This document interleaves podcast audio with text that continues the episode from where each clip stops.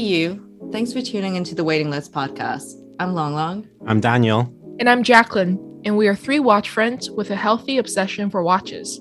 So sit back and relax with us while we chat with collectors, industry giants, and share some good vibes.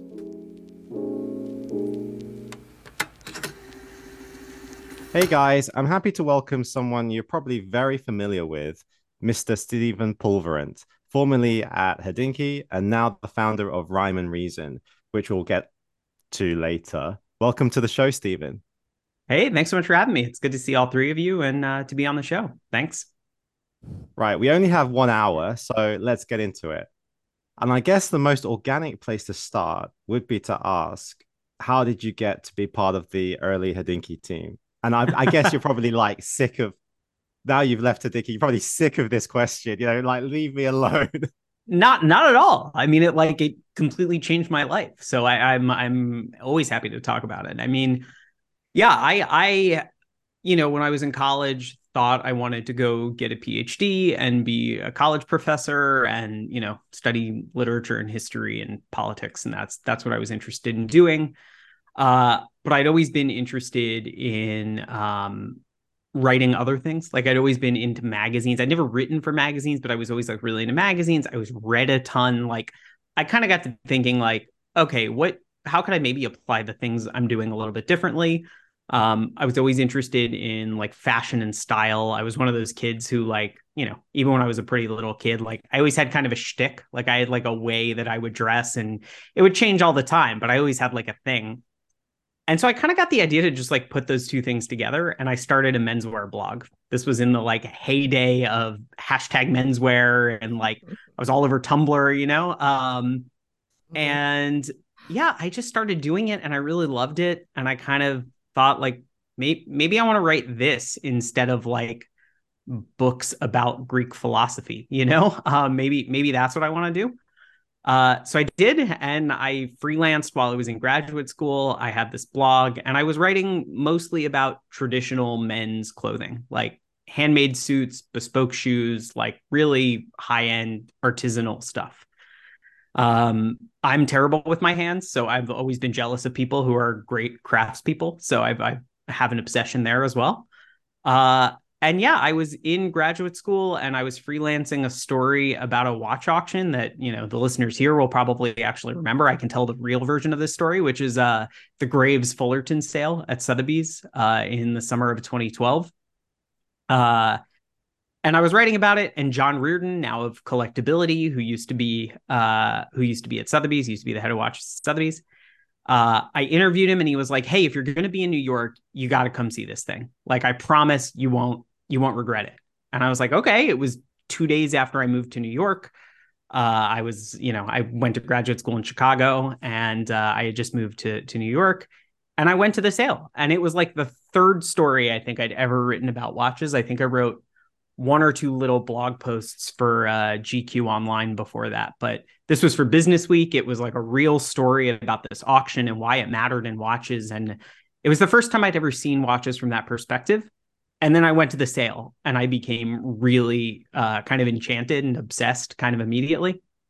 And I was already a Hodinkee reader at the time, and I saw Ben at the sale, and we didn't really meet, but I met some other people who were kind of like around, and then a mutual friend, uh, Eric Wind, uh, who I was not friends with at the time, now a mutual friend, uh, reached out to me on like Twitter and was like, "Hey, I read your blog. I saw you were like at the sale uh, I should connect you with Ben. And I was like, great. I'll do some freelance writing for him and it'll be a way to get paid to learn more about watches. Great. This will be awesome. Uh, had lunch with Ben like two weeks later. And at the end of lunch, he offered me a job instead of freelance uh, opportunities.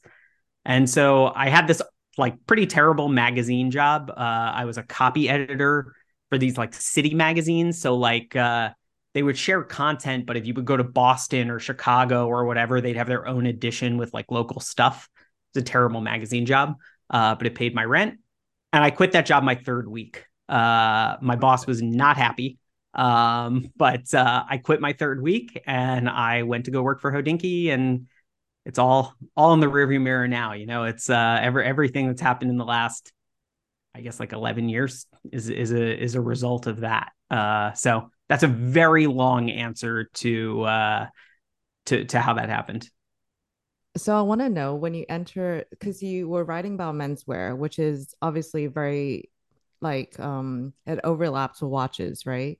But then then you were writing about cities and like F and B and like what to do, stuff like this, right? So when you first enter Hodinkee, is there like a template that you have to follow to write?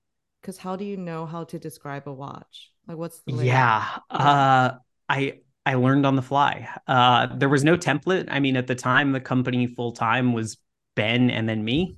Um, he literally like got, and I don't think he would mind me telling this story, but like he got the WeWork office that we worked out of because he didn't want he he like didn't like the idea of me like coming over to his apartment every day to work for work. You know, he was like, that's a weird thing to ask somebody to do yeah. to like come over and like sit on my couch to yeah. like blog, you know? That is kind of weird. Uh, so yeah, there were I mean, there was no templates, there was mm-hmm. no really anything. We we figured it out on the fly. I mean, I was extremely fortunate to have people like Ben and Eric Wind and mm-hmm. a whole other slew of people, uh, John Reardon, mm-hmm. um, tons and tons and tons of other mm-hmm. people I can point to who really like took my hand and and took me on this journey and helped me and made incredible recommendations for books to read and forums to explore and uh, places to go, people to visit, people to get coffee with. Like the number of collectors in those first two or three years who I would just be like,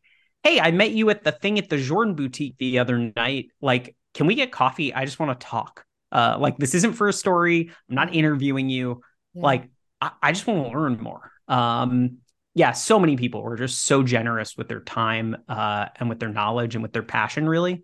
Mm-hmm. Um, Paul Boutros is another example of somebody I met really early on where like I saw what watches meant to him mm-hmm. and his relationships with his family, both his father and his kids, mm-hmm. uh, and you know, the friends he made through it and all of that. And I was just like, how could you not love this? How could you not want to be a part of this? Mm-hmm. Uh, and and there were lots of people like that. So yeah, it was a lot of trial and error. Uh, I'm sure Ben logged a lot of hours in those early days editing my stories. Um, but yeah, we we figured it out. We made it made it work on the fly, and mm. yeah, it was really just a lot of a lot of to get started. It was a lot of reading books. It was a lot of like buying the five to 10, like, here's everything you need to know about watchmaking books. Mm. And literally, like, it was like homework. Like every night after work, I would go home and like sit on the couch and read for an hour or two to to get up to speed. Mm.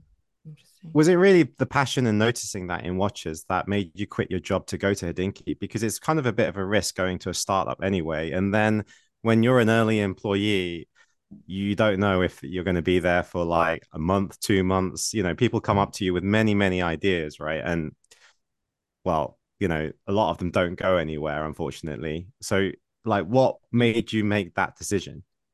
Yeah, I mean, if you want to talk about the risk, I wish I had a recording of the phone call I had with my parents when I was like, hey, so I just signed a lease for an apartment in New York. I have a magazine job, which is what I've said I've wanted for years now uh, and I'm quitting it to go work for some guy's watch blog. Uh, that was they they were a little a little concerned there, uh, a little worried about that one, but uh, yeah, it was it was really I think just the passion of the community. Yeah, it was it was seeing it at the auction and then uh, before I signed on to to be full time at Hodinkee, I went to a very early Hodinkee event. Uh, it was a dinner for uh, Panerai collectors, um, and yeah, it was it was just I was like, these people are the most interesting people, and they all have this thing they love, and they all seem to get a lot out of it. And like, you know, I'm I'm in journalism because of the the writing and the journalism before the subject area. Like I I love clothing, which is why I was interested in writing about clothing. I love, you know, hospitality, travel. I love watches, obviously, but like for me, the the actual like the stories are the best part um and were always the main driver. And so when i saw all of these people with all of these stories to tell and all of this kind of like passion and energy and excitement i mean as somebody who was trying to be a reporter like you you can't ask for more than that. That's that's like you know it's it's being given a, a chest full of treasure. You can't you can't you can't not be excited about it. Yes jack. Um, I knew you first through your Instagram. Um, and because I was really attracted to the way you photograph things and the minimalism involved.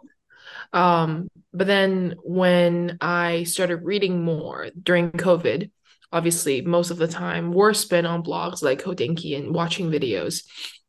Um, I stumbled upon some reviews that you would write for press releases or or even independents back in 2015 and 2016 when independents weren't as big of a thing as they are now.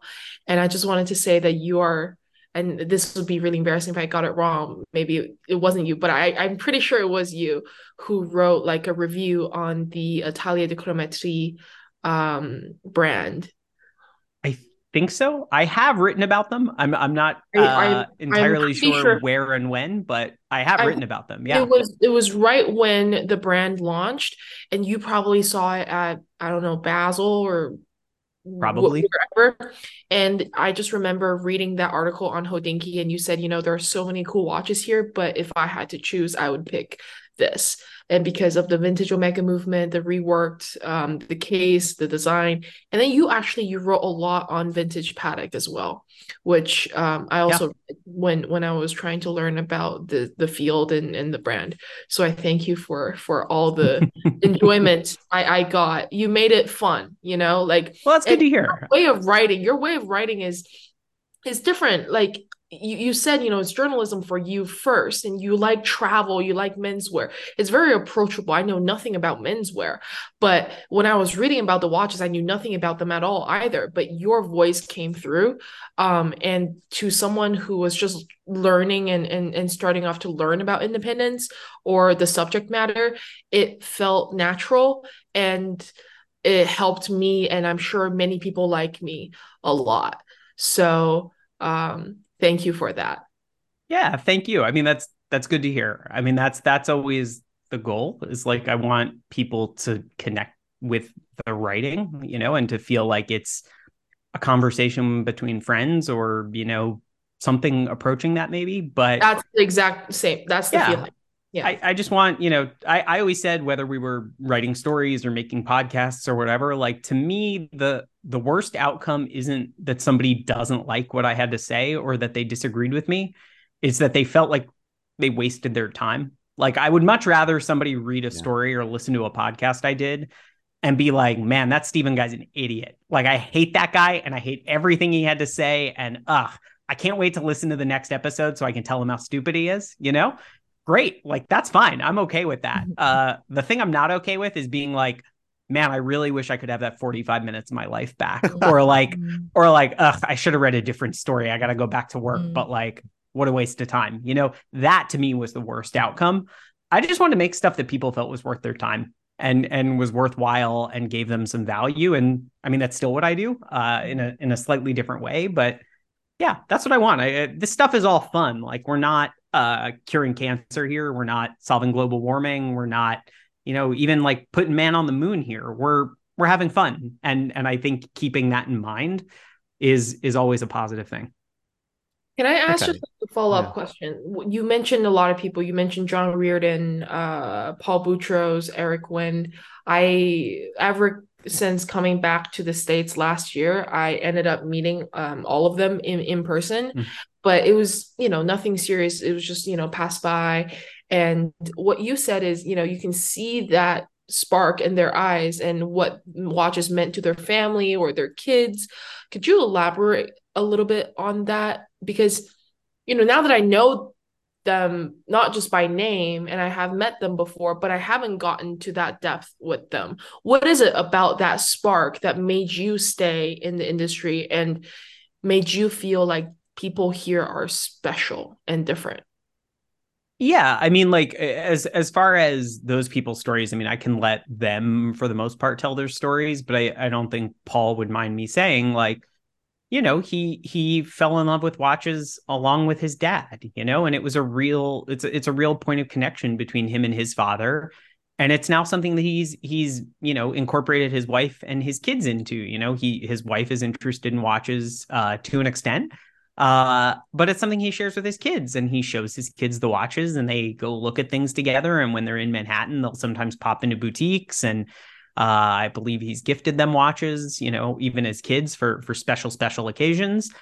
And that's lovely. Like what a nice like again, I don't really care if it's watches or something else. I mean, like I have in my own life, like baseball is really important to me because you know my my dad and I are very different people. My dad's a a, a uh, he's he's an electrical engineer. He's a semiconductor engineer. He makes computer chips all day. Um, I can't even fathom most of what he does. Like my brain just doesn't go there. Uh, and my grandfather, you know, my dad's father was was an accountant. He was a CPA. We're very different people, but we all loved baseball and we loved baseball together and we got to share baseball. And now when I watch the Mets play, it's like hanging out with my dad and my grandfather in my head, you know, it's it's great. And so again, it doesn't matter whether it's baseball or it's watches or it's food or it's a place or it's whatever. If you can create human connections like that with with anything or through anything, awesome. Like what a what a wonderful thing to be able to do and what a great way to make the world just like a richer, more engaging, more exciting place. So, yeah, when I saw that not just Paul, but loads of people were doing that with watches, and it it really uh, it blew me away. And and I'm very fortunate to say that I have friends and you know people at this point I consider family that I've met through the watch world. You know, it's uh, I had you know my wife and I had had dinner with some friends on uh, Saturday night where like I I met one of them through watches and like we you know met at a watch event ended up kind of keeping in touch on Instagram. And then it turned out we both moved to LA during the pandemic and are now really good friends. And it's you know that's one story of a million. Uh and it's it's wonderful. And and I'm very very lucky. I consider myself unbelievably fortunate uh to have gotten to meet the people I've gotten to meet over the last decade plus. Uh, both those I'm close to and those who I just happen to to have the privilege of crossing paths with. But uh, yeah. Yeah, I echo those sentiments. I mean, not all watch people are my friends, but my friends are a lot of them are into watches. So yeah, yeah, it, it, it is a sentiment after you get into the watch community that you suddenly find your your tribe in a way. But just totally. moving on a little bit, like how did you how did your role at Hodinkee evolve from at the start just writing and then where you ended up? And which parts of that were your role did you actually enjoy the most? Yeah, um it's funny. It it sort of like started not specific at all, got very specific and then got not specific at all again. Um so in 2012 when I first started, again it was two of us. So we were doing everything. So like I sold our advertising for a while you know, like which to be clear is a thing that like Stephen Pulvirent should not under any circumstances be hired to do. Like that is not a good idea.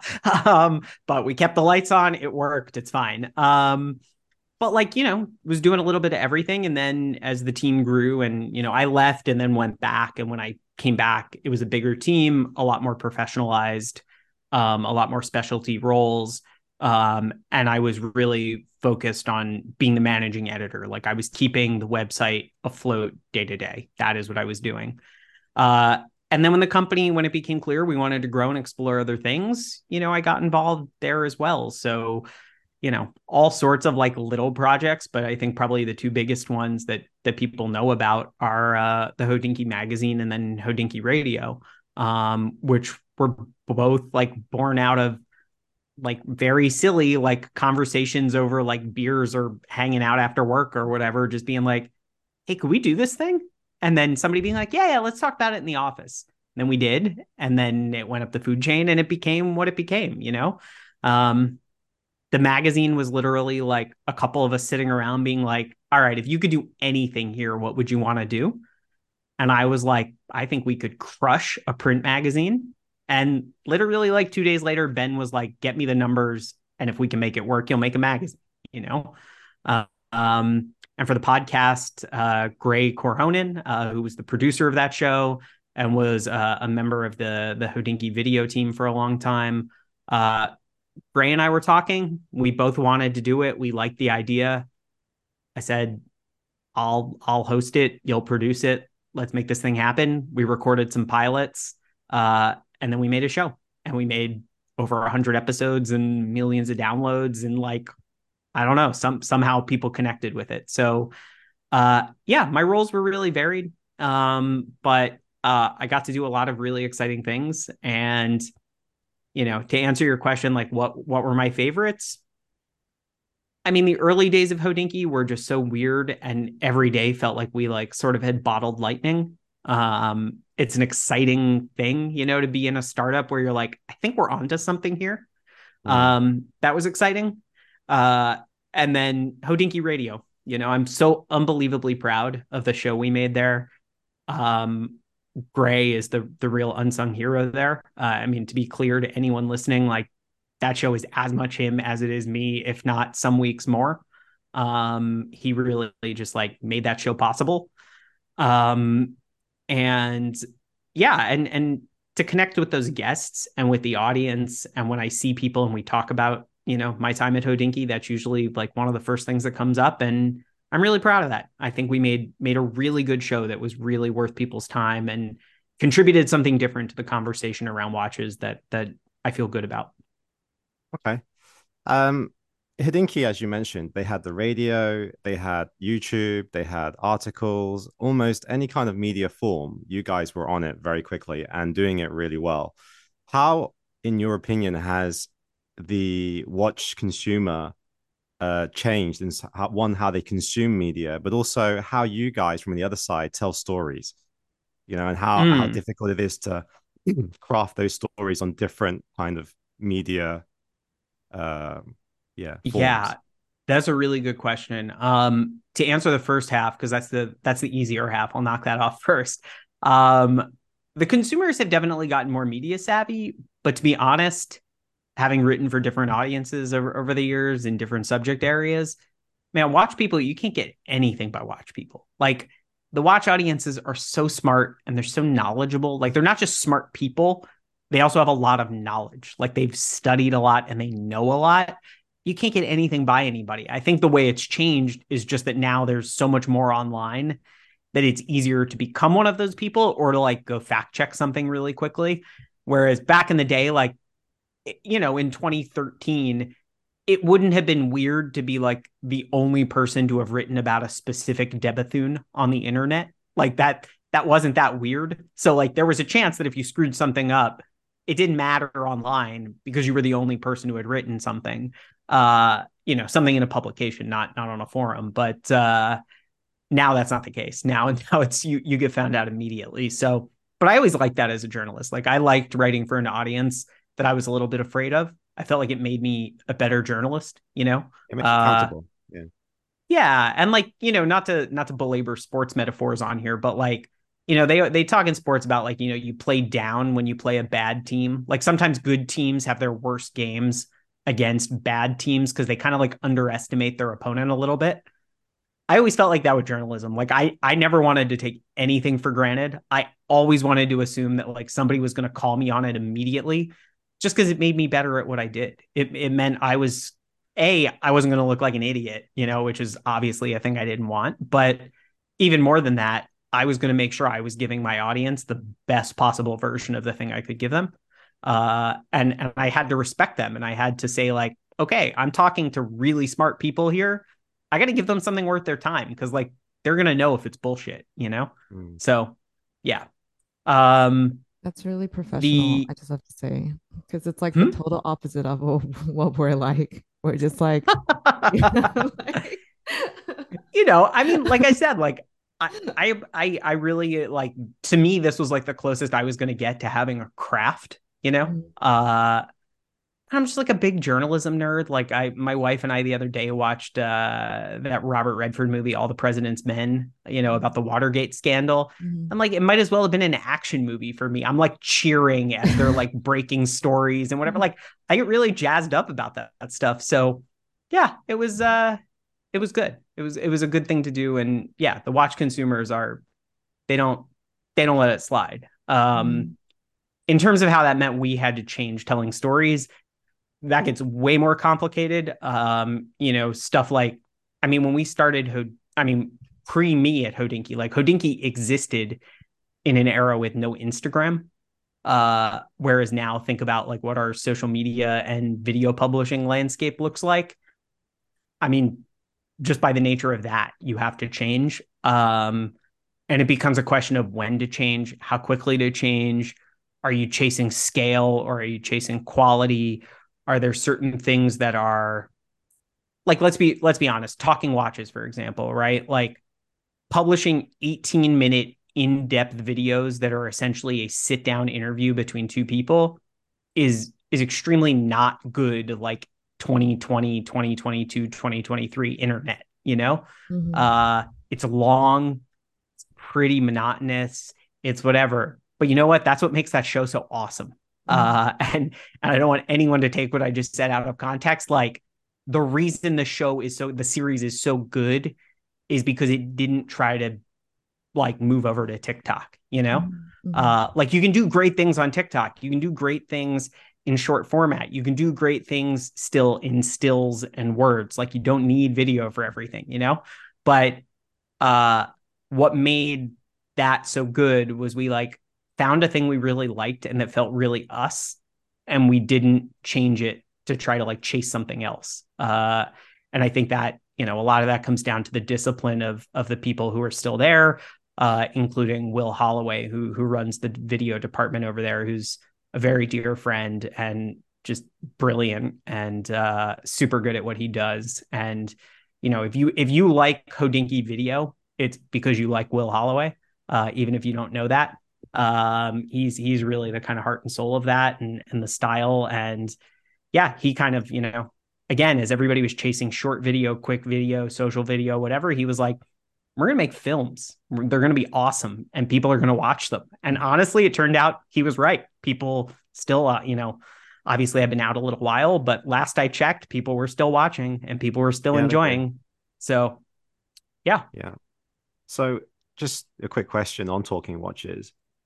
I think you led a few, but who did which, yeah. which talking watches like did you enjoy the most whether you took the interview or whether you watched it as a viewer which one is your mm. favorite interesting. Well, I'll, I'll, give you two different ones. I'll give you three. I'll give you three of them. Okay. Uh, I gotta say the very first one, uh, with John, uh, with John Mayer at the Little Prince in New York.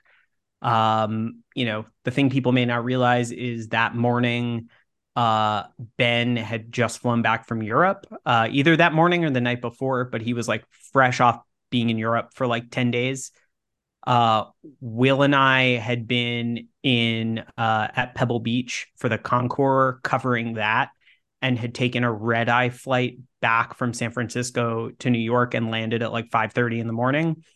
And we all literally like went home, showered, and then met back at the office and shot that video. So we were all like borderline delirious. Uh, we're pretty sure that the restaurant when we had we had told them ahead of time we were going to show up to shoot this thing with John Mayer and did we have permission? And they said yes but we're pretty sure they thought we were lying. Like we showed up with John Mayer and they were like what are you doing here? Like what's you want the bar? Like we can still serve lunch to those people over there? What's okay I guess you know? Uh it was just such a strange experience and it was like you know, I was there to kind of like help and just be like an extra set of hands. Mm. Ben and John did the interview, and Will shot the whole thing himself. And it was like this weird guerrilla thing where, like, again, there's people literally having lunch six feet away who are like, is that John Mayer? And who's the dude he's talking to? You know, why has he got a bunch of watches? You know, it was just like, it was so weird. And it was 2013. Like, it was strange. And it's a, it was a surreal thing that I will never, never forget. Um, Number two was the one that I did with René Beyer in Zurich. Um, the day before Baselworld one year, uh, we recorded that. Um, and I had been to the Beyer Museum once before, uh, but then I met René. We did this episode. First of all, René Beyer is like one of the nicest human beings in watches. Um, you know, his family is essentially watchmaking royalty. Uh, and he's like the nicest, happiest, most like smiling, friendly guy on the planet. Um, I, I really enjoyed spending time with him. Uh, but like we had the actual Rolex that Hillary wore to the summit of Everest uh, I had an Explorer, the one I'm wearing today, actually. I, I had an Explorer on my wrist. And René was like, Oh, that's a nice watch, you know, whatever. And I was like, Yeah, you know, I'm a big Explorer guy, whatever. And he was like, I assume you've seen the the Hillary watch. And I was like, Yeah, I, I have. It's, you know, it's amazing. And he was like, You should put it on. I was like, What? He's like, Yeah, you should put it on. I was like, oh, okay, like if René Beyer says you can do that, like I guess that's a thing you can do. And like I got to go over to the glass case and pull the watch out and put it on my wrist, uh, which was pretty cool. Um, pretty pretty cool. Mm-hmm. Uh, and then the last one I'll say was the last one I did, which was here in LA. I had like pretty recently moved here. I guess I'd been here less than a year. Um, and uh, shot with a guy, Rhuigi Villaseñor. Uh, he's the designer for the brand Rhude. Uh, he was the creative director of Bally um, until recently. And uh, yeah, Rue is just like, again, what a like generous spirit and a nice guy. And, you know, I've gotten to go to one of his fashion shows here. We keep in touch. Um, and just like a really special, cool LA person who uh, I think is going to, you know, he's already doing big things. I think he's going to be a huge name down the line, uh, even bigger than he already is. Uh, so to get to do that with him in Los Angeles, uh, you know, my new home city, we got to shoot it in a really cool house with a, a beautiful view of the hills, and like it just felt like a really nice kind of like LA way to wrap that up. Uh, and we shot that my last week at Hodinkee. It was like my third to last day uh, at work, and yeah, so the first one I did, the last one I did, and then uh, the buyer one in the middle. Okay, that that moves on really nicely to my next question, which is, um, you know, you now have moved to LA and you've now left Hodinkee. What made you leave? Yeah, so I I moved to LA uh, mid pandemic. Um, like the story is actually not that interesting, which is just that like my wife and I were living in a tiny apartment in New York, hoping to buy something. Uh, and then real estate prices went nuts for stuff outside the city with COVID. It was like a whole thing. We are like, we just need to get out of here. You know, we were heading toward another winter of lockdowns, and we were just like, no. Uh, so we came to LA, and we thought we were going to come out here for like a few months. And I used to come here for Hodinkee pretty frequently, and I just kind of fell in love with living out here. So uh, we decided to stay. Um, and then yeah, after a few more months, uh, yeah, I made the decision to do my own thing. Um, you know, you you mentioned at the top of the show, uh, I run an agency called Rime and Reason. Uh, we're like a creative and marketing agency. Um, and it's something I kind of wanted to do for a long time. I played with doing it for for a long time on and off, and it just never seemed like quite the right moment.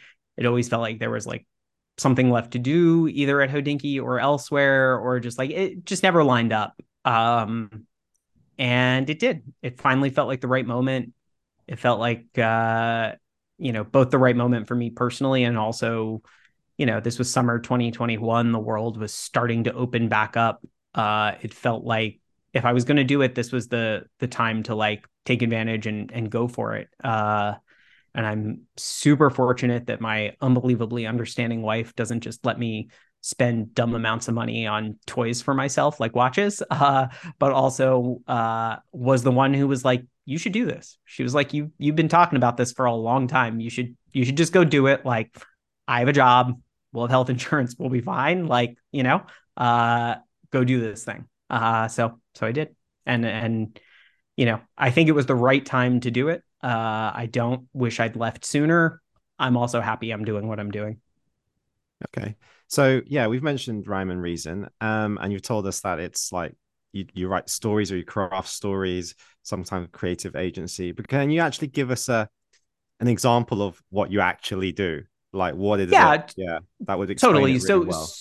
So there's you know there's some stuff I I obviously can't talk about um where it's just you know it's it's things I'm I'm doing and my agency is doing for clients where like it doesn't have our name on it and that's that's part of the deal.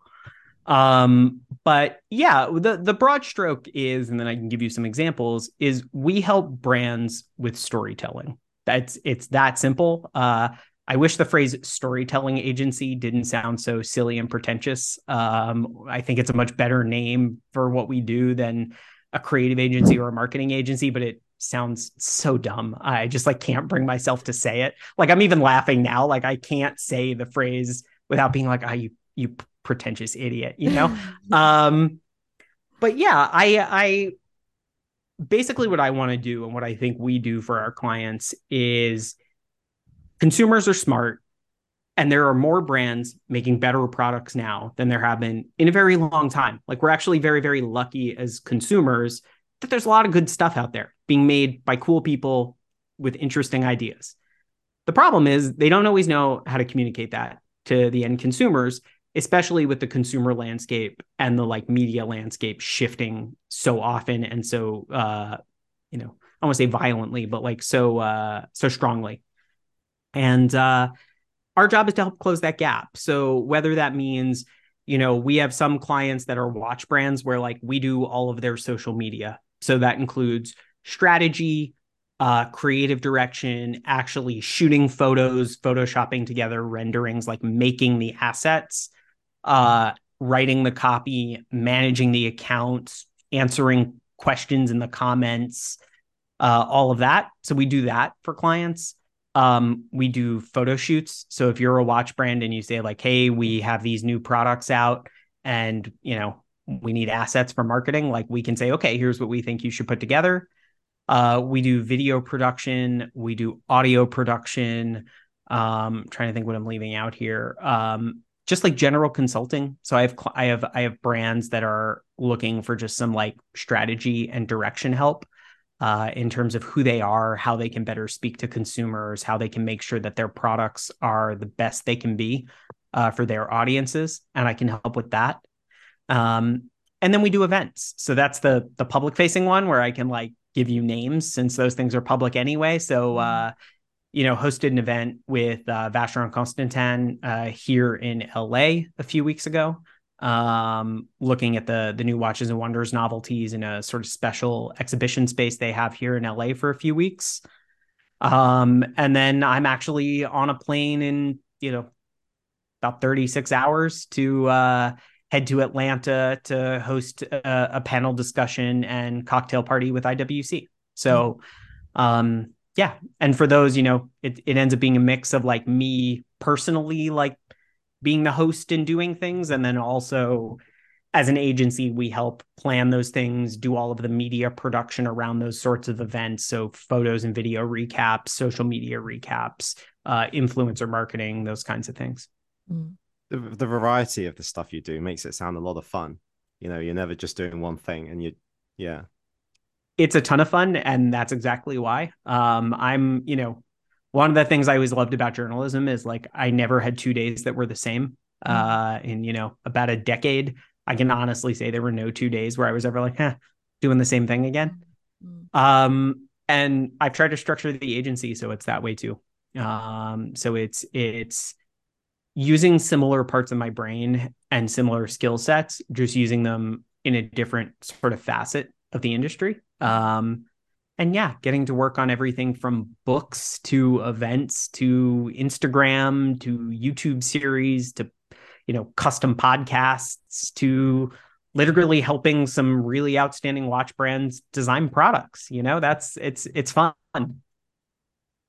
So this whole podcast is been about like storytelling. It's a you know yeah. passion of yours. Journalism is kind of storytelling. Um, and I do want to finish off the main interview here with a question about stories, which is which is the most compelling watch story you've come across? And in your opinion, what Oof. makes the best watch stories? What makes the best? Well, I can answer the second part easy. That's that's easy. Uh, the first one's a little tough, but uh, I'll give it a think. Uh, what makes a compelling watch story is is people. It's all about people at the end of the day for me. I think like uh, you know, to me, whether it's a vintage watch that has a really interesting provenance, um, where it was owned by interesting people and then discovered by interesting people, and all of the scholarship and work that goes into then getting that ready for auction, like ultimately the thing that's interesting are the people and what they're doing and how they relate to this, you know, little mechanical object. Um, and especially in in our our world, no one needs a mechanical watch. So anyone who cares about them has sort of chosen to care about them, even if it's like a sort of um, like a gut thing. You've still chosen to invest your time and attention and energy in something that's like fundamentally useless. Um, and and I mean that in a good way. Uh, and and that takes a particular kind of person, and and I like those kinds of people. Um, I I really like the people who work in the manufacturers in Switzerland, like the the you know person who sits at the same bench every day and does the same anglage on the same bridge every day and does it better than anyone else on the planet every day for years and years and years. I, I just want to know everything about that person. Like I, I, I just find that so fascinating. Um, and so yeah, to me, it's it's always people. It always to me boils down to people. Um, I'm trying to think if there's one that was was best. Uh, I mean, one that I'll say, I'll, I'll, just go to one that was an early story I worked on. It was the first big feature I did for Hodinkee. Um, was about this sidewalk clock in Manhattan. Um, there was a jewelry store in Lower Manhattan that had put a clock in the sidewalk with like a thick piece of glass over it, and it had been there since I think like the twenties. Uh, and there was a famous photograph of it taken in the 70s, I want to say, maybe 60s. I think maybe the 60s, uh, by a photographer, Ida Wyman, who's a, a famous New York New York school photographer. Uh, and it turned out the clock was still there and the jewelry store was still there and the photographer is alive and Ben was just like, "Hey, this is a thing you should go chase down. Like there's this clock in the sidewalk and there's a famous picture of it. You should go check this out." And I was like, "Okay, cool." Uh hits all all the buttons for me, you know. It's photography, it's journalism, it's this watch thing I'm new to. Awesome. It's New York City. I'm in. Uh and I just loved it. And it, it, was such a fun thing. And like, you know, we talked earlier about like what got me to emotionally buy in. That, like that, that got me in, you know, seeing that like watches and clocks, unknowingly to me, were woven into the history of New York City, which is where a chunk of my family comes from and is a place I, I deeply, deeply love. Uh, and I was so excited to have moved there finally. I'd wanted to live there all my life. And I, I like finally made it to New York. And now I was reporting this like really New York story. Um, it was about photography. It was about, um, you know, the landscape of the city. It was about the role of retail in the city. It was, it was about all these things. And I got to talk to all the people. We got to talk to the photographer. We got to talk to the people who own the jewelry store. Like it was amazing.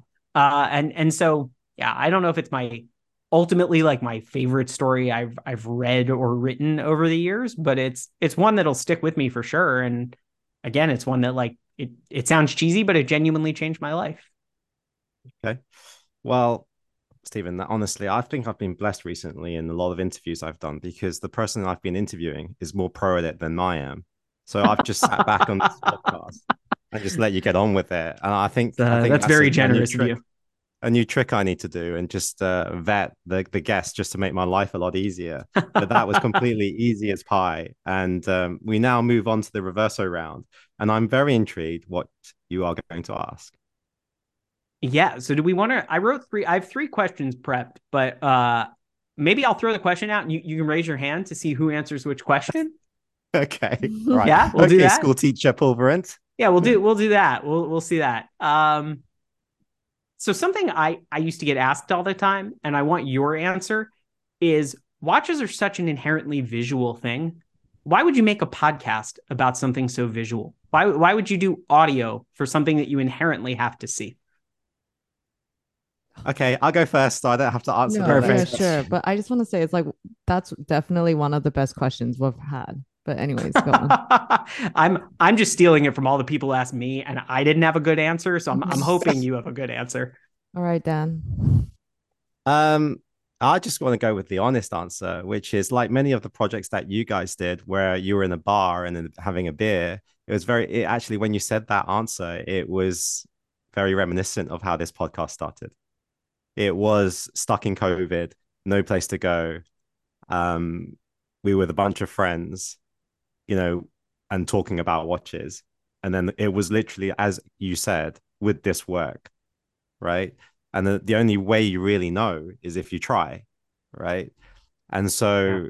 we tried it and again, it's just as you described the early days at Hodinkee. Not that I'm comparing this podcast to Hodinkee, but you know, I was I remember getting the microphones, you know, from a guy in the subway because I bought secondhand microphones, you know, and and then just trying to link it together and having no idea of how to edit or how to record and just researching online and buying the cheapest thing I could find and and then just trying it out. And I remember, you know, I, I was a bit better than Ben because I didn't mind Long Long coming to the apartment and actually trying to record and and trying to figure it out. You know, I didn't need a WeWork for that.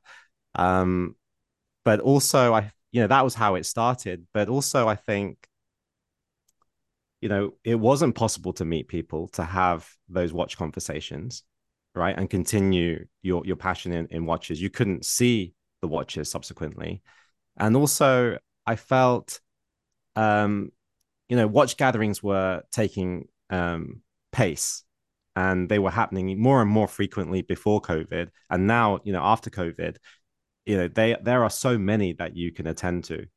But personally what i find is that you have a lot of people there and it's a bit like speed dating. Not that i'm a speed dating expert I'll put my hand up i've never had one but my idea of speed dating would be it would be a very short time with each collector.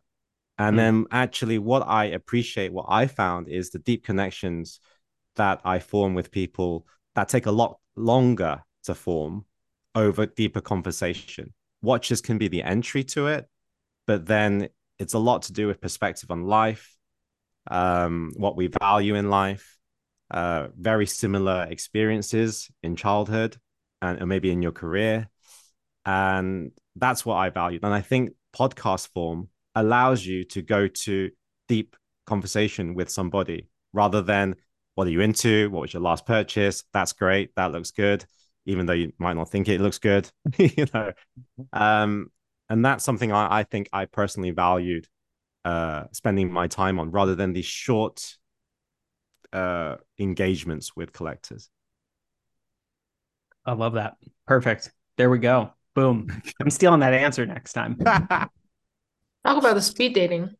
uh, all right. For the the second question, I'll say, what is your most contrarian opinion about watches. So something that you love that others hate, something you hate that others love, like what's what's something that like you feel pretty strongly about and you know most people are going to kind of like boo you for it. Jack, you want to go or uh, well, you should answer that because I answered yeah. a similar okay. one last okay. episode. I know what I want to say because I know everyone's going to hate me for it anyways. Like I always say this and I'm like I try and like okay, two things. like, should I say? Just do it. Just do, do it. it. Okay. We judge you already. Because the amount of hate that we have gotten because of all these comments about Grand Seiko, like, I think this is just gonna make it worse. So obviously, it's like we've been trying to understand. we all, not just me, we have often trying to like understand Grand Seiko, understand like um the how the fans think and how they justify like it's above all the other brands. The finishing's amazing, blah, blah, blah, all this. And I just honestly cannot feel anything, nothing at all. And I have mentioned before, I think watches for me, um, as sad as it is to say, I need to feel like I had like saved up money and um, I had to sacrifice some other part of my lifestyle for this watch and so when I wear it, I will actually really baby it and treasure it. And if I can just buy something easily, walk in and not feel a single thing and just buy it, I just can't feel anything when I wear it. I know it's very materialistic and it's very shallow and all that and blah blah blah, but that is just how I feel. And so if you want me to put brands like uh, like give you brands as an example, I will always feel something with a Richard Mille, um, Richard Mille and then with uh, Grand Seiko, it's just like sorry, I can't feel anything. Yeah, it's fair. We like what we like. I oh mean, I'm God, a, I'm a big Grand Seiko fan, but like I get it. You know, like I I yeah. I love them. I own two I own two modern ones and a vintage one, but like yeah. you know, I get it. Yeah. People like what they do like. Stephen's email. Stephen email Grand Seiko. I need to do Rime and Reason for Grand Seiko. your your story doesn't connect. Give me yeah, the we're, contract. we're winning me business here. That's what that's what this is all just a giant marketing stunt on uh, Yeah, on my part, is. everyone. It is. You got got. Yeah. um yeah, no, that's a great answer. Thank you. Yeah. Uh all right. So the last one is uh no trend has been stronger over the last few years than integrated bracelet sport watches, whatever you want to call them, luxury steel integrated bracelet, blah, blah, blah, blah, blah. We all know what we're talking about, right? Uh by let's say like 2025, 2026, what do you think the hottest thing in watches is going to be? Assuming it's changed by then. You know, maybe it takes another year or two. But what do you think is the next huge thing in watches? The way that integrated bracelet sport watches are the huge thing now. I'm so happy I went How first, by the way. No, but like That's what I'm Todd, saying. you are essentially wearing stuff like this now. That's why I'm like, this is so easy for you. But I feel like what I like right now is still so niche. And what do you like right now? bracelet is so mass. I mean, I like, oh my God, if, if people start liking the stuff I like by 2025, I uh, I would be very surprised. Yeah, they'll be bankrupt and as sad well. because because I can't I won't be able to find them anymore. Um, well, for me, it's all like vintage mostly, and I just don't know if the mass public are gonna be interested in vintage like the way they were interested in integrated bracelet. I think that's like too much of an ask. Maybe like the next big, big thing, depending on how watch brands spend their marketing company, might be like really colorful stuff. And this is kind of what we talked about in our last episode. You know, a lot of brands are actually already doing that with emojis and really colorful dials. Um, but they all kind of still have that integrated bracelet going on with them. And um, I mean, what I like is just just way too niche. Um, it would be great if people like them, but I think if there's uh to like them you need to actually like the story and what they represent. And maybe right now the world doesn't need another um, subject of complication. They just want fun and and and ease. So and i agree i would agree with that. Um so maybe like less serious more fun casual bright positive um wrist objects that make you happy That'll actually Makes be a good um trend. Yeah. Makes a ton of sense to me. I mean, that that sounds like a pretty pretty good answer uh, from where from where I'm sitting. Mm. Yeah, I wonder if those um rubber or silicone straps, you know, because they're comfortable, they're light, Yeah. and they can be colorful, right? Yeah. And they're very visual. So maybe if if the brands, but I, you know, I think the answer is also dependent on where the brands see their profit. You know, like the the steel stainless steel sports watch, you know, the fact that it's still going on, I think, is partly because the, the market pushes those products, right? So they're everywhere. Yeah. Yeah. yeah. I have to say that I'm in New York now for um well like various things and I um went with a friend to 47th Street my first time. Uh my friend was like you're going to get an experience out of it and and frankly I did.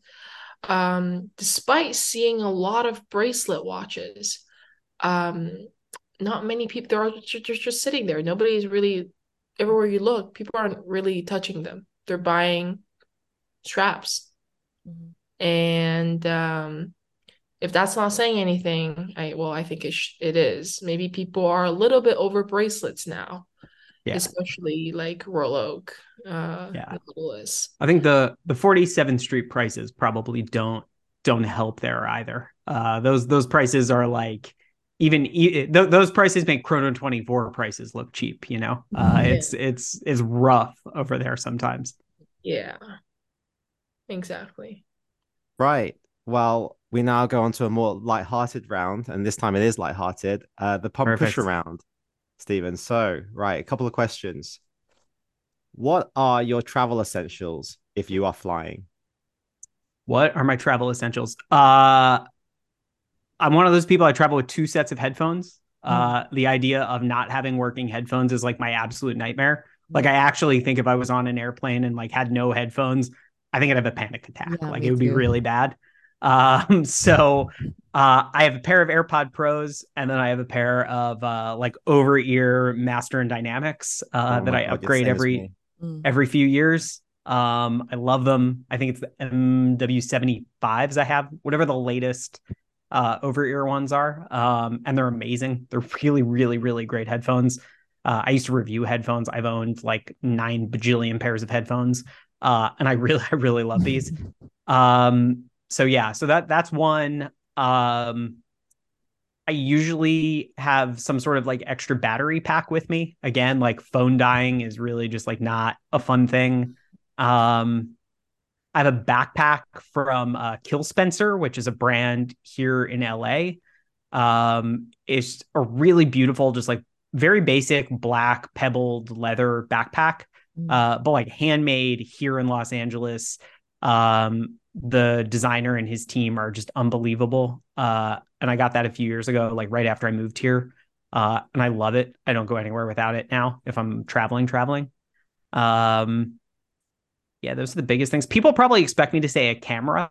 Yeah. Um, Mhm. which which is is actually not the case. Mhm. Um, I'm I'm much more of a like when I'm taking pictures, I'm taking pictures. When I'm not taking pictures, I'll use my iPhone. Mm. Um, so like if I have a business trip where I'm like going away for 48 hours and I'm not going to have like dedicated time to go shoot, Mm. uh, I don't bring a camera with me. It's just not, that's not the kind of photography I enjoy. So yeah, but, uh, so not always a camera, usually a camera, not always a camera, but always headphones, extra power, nice backpack, and, uh, some good green tea. I can't drink coffee because of migraines. Uh, I haven't drank coffee since early 2015. Uh, and I'm really picky about tea, so I always have good tea with me. Um, yeah, especially here in, in the US, like the green tea you get most places is garbage. It's just like really, really bad. Uh, so yeah, I always have some nice Japanese tea with me. Yeah, next time in Hong Kong, maybe I'll send you some tea over. Hey, I'd love that. I'd love that. Okay. Number two, one item in your closet you can't live without. Mm. Yeah, uh, people have probably seen me wearing this thing a lot. Uh, I have this gray suede sort of like biker jacket, uh, style jacket, um, like an asymmetric suede jacket from a brand called Stoffa. Uh, they're based in New York. It was founded by a really good friend of mine. It's now run by two really good friends of mine. Um, my buddy Agyesh, who who founded the brand, I literally ordered this jacket from him like in his living room one morning. He like showed me a prototype, and I was like, I have to have one. Uh, I wear it more than anything else. It's like a suit of armor. Like I I just like feel like a million bucks when I put it on. Um, yeah, I take it basically if I like look at the forecast where I'm traveling to, uh, and it's not supposed to like dump rain. It's on every trip. I wear it all year round. Like I love it. Okay. Number three, the last time you helped somebody, what did you do? Last time I helped somebody, what did I do? Uh, Like. Daniel, I'm helping you with being on the podcast. I know. Pleasure is All right, all mine. out. No. Um, last time I helped somebody. Uh, oh, I was, I mean, real basic, but at the grocery store the other day, there was an older person who was having a little bit of a rough time and just kind of helped them, you know, manage their cart and get get around stuff. You know, just trying to be a good neighbor. Good. Next one, one thing you haven't eaten, but you want to try. Ooh, uh, ooh, what haven't I eaten that I want to try? Uh, I eat a lot. Um, so I have had chicken feet. Um, what is something I haven't had that I'd like to try? I mean, like, what's a good one? I mean, like the the not a specific dish, but a like culinary experience would be like going to a food hall in Hong Kong or Singapore.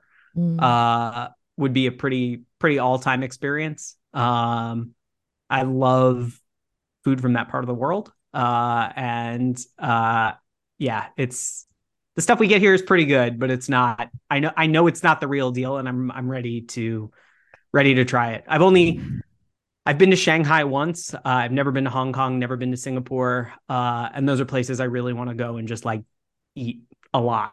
Kind of Yeah, hurt I- I met you in honestly, with Shanghai. food. And Yeah. I was like, yeah, I met you in Shanghai at a Bulgari event. And I was Yeah. like, and you told me this was your first time. I was like, huh? Really? I know. I know. I thought, you know, Asia being such a mecca of watches, I thought you you must have been traveling a lot more, you know?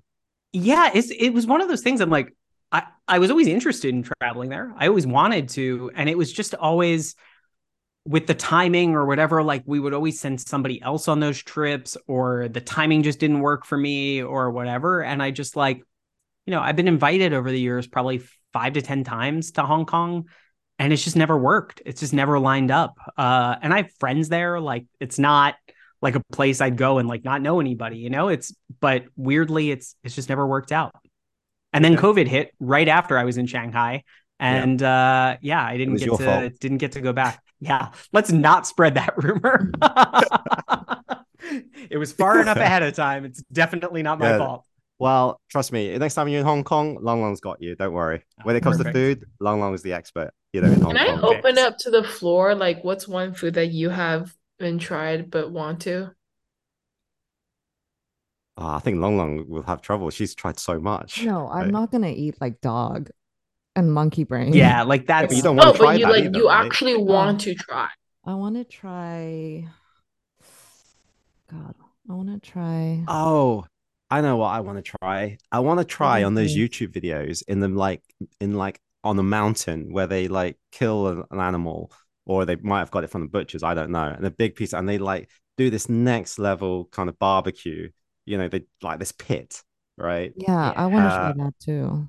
Yeah, That and sounds then great. like they cut the meat off it, and I'm just like, it looks like it's in the middle of nowhere. It looks like it would be difficult to get there, but I'd do it to eat that. I know what I want to try. That's very simple. That everyone in the US would be like, you can just go and do it. Um, I want to have a like a proper like barbecue, like just ribs and everything, because we don't get so- good stuff here. Yeah. Oh yeah. So I I grew up in Texas. So I I grew up barbecue was like when my mom didn't want to cook, she would just like pick up barbecue from somewhere. Uh yeah, it's uh oh good when you're in the when I come to you, Yeah. you'll take me to to the food halls sure. and when you come here we'll we'll get we'll get some barbecue. Okay, cool. Deal. Right. Next question. Uh, something you want to achieve by the end of the year. Something I want to achieve by the end of the year. Hmm. Wow. Uh, so much, Stephen. There's nothing. Yeah, no, right, exactly. It's more it's more the other problem. It's like shit, what can I get done by the end of the year? Um Yeah, you know, I had a really really amazing time in 2021 when I got to do uh an exhibition of my photography. Um I had my first gallery show in 2021 right as like we were right on the edge of things being closed and not closed here in California.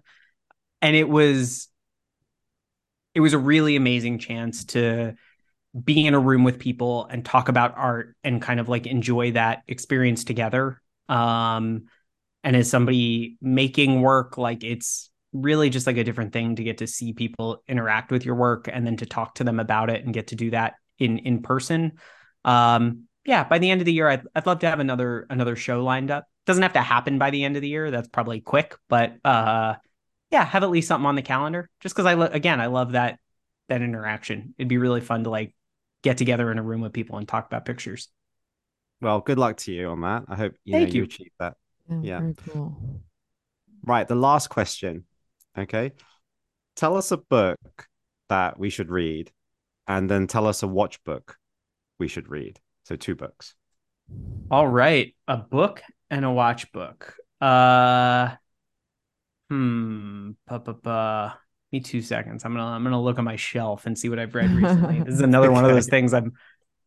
Oh, you know what? You know what book I'll say? I'm uh, I'm actually I'm not quite finished with it. I'm I'm currently like 50 pages from the end of it. But uh, there's a book England to England uh, by an author Julian Barnes. Um, he also wrote a book called A Sense of an Ending that a lot of people probably know, which is also just like beautiful and amazing. Um, totally heartbreaking, but really beautiful, incredible, incredible novel.